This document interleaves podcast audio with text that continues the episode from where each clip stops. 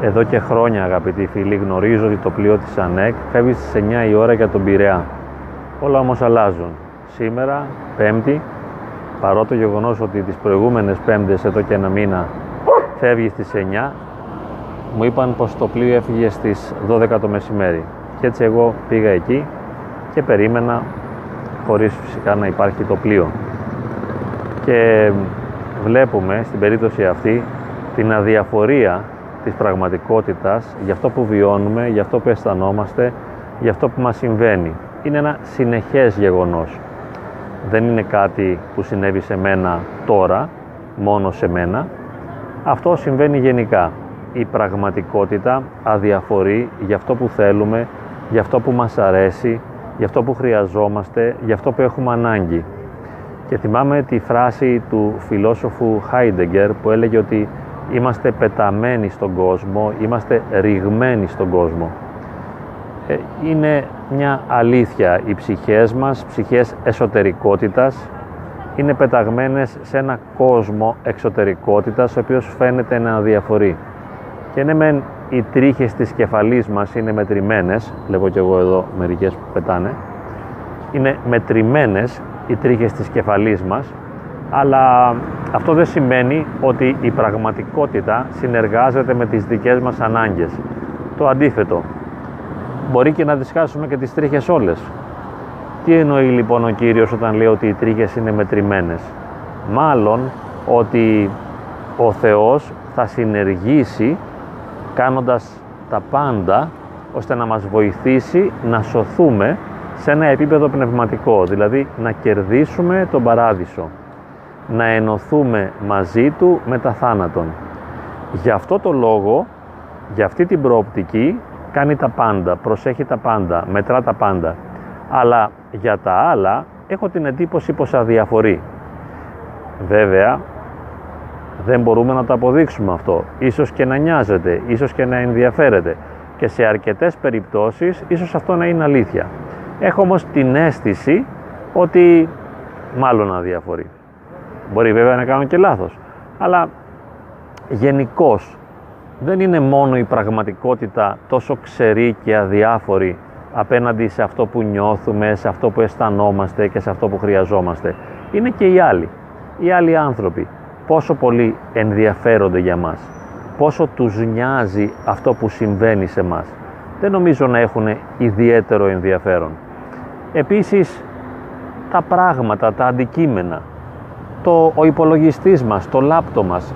Κολλάει καμιά φορά το λάπτοπ και θες να το φτιάξεις και αδιαφορεί πλήρως για τη δική σου ανάγκη.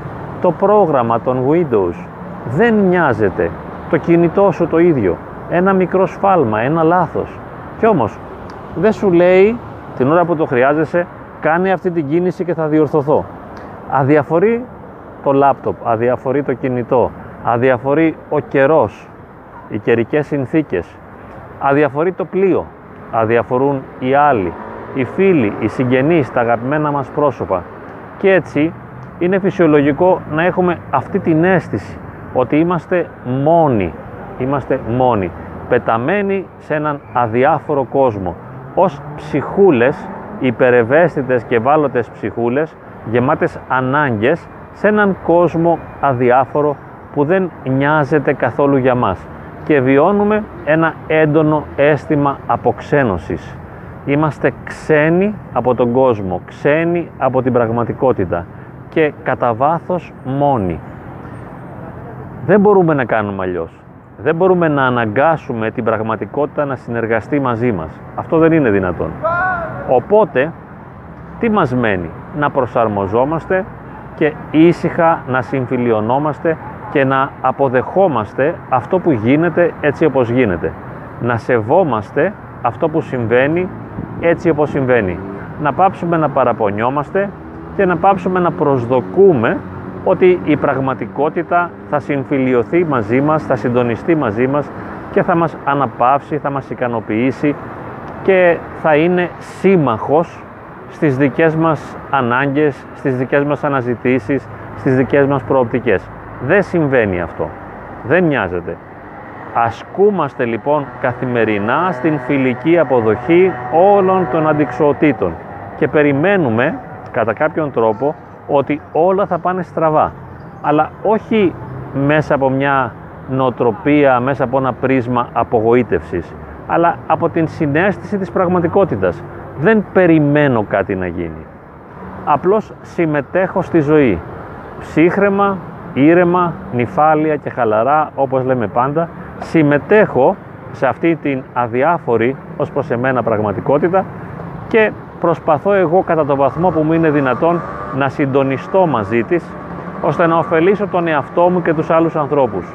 Αλλά δεν δεσμεύομαι από κάτι, δεν περιμένω κάτι, γιατί το βλέπουμε και το νιώθουμε καθημερινά ότι και οι άλλοι και οι συνθήκες και όλη γενικά η εξωτερική πραγματικότητα αδιαφορεί πλήρως για την δική μας εσωτερικότητα.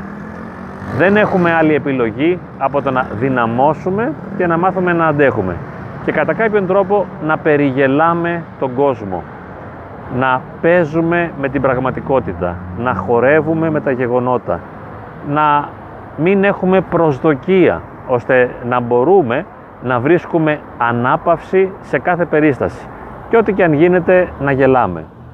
Έφυγε το πλοίο στις 12 αντί να φύγει στις 9 όπως έφευγε πάντα, που προσωπικά το θυμάμαι 30 χρόνια να φεύγει στις 9. Έφυγε στις 12.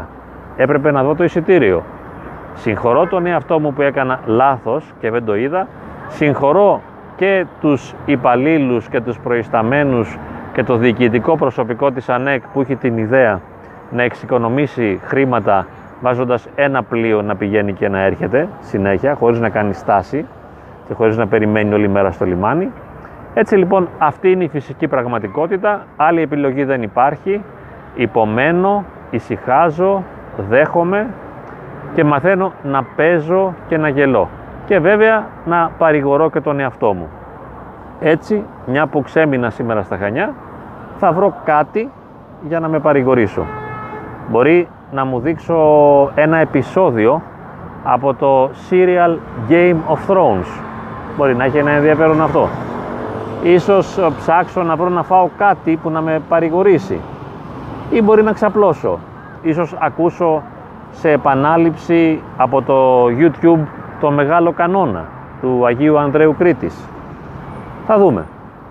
Αναζητώντας λοιπόν την παρηγορία, υποστηρίζοντας τον εαυτό μας, αντέχουμε αυτή την αδιάφορη ψυχρή πραγματικότητα. Να είστε καλά.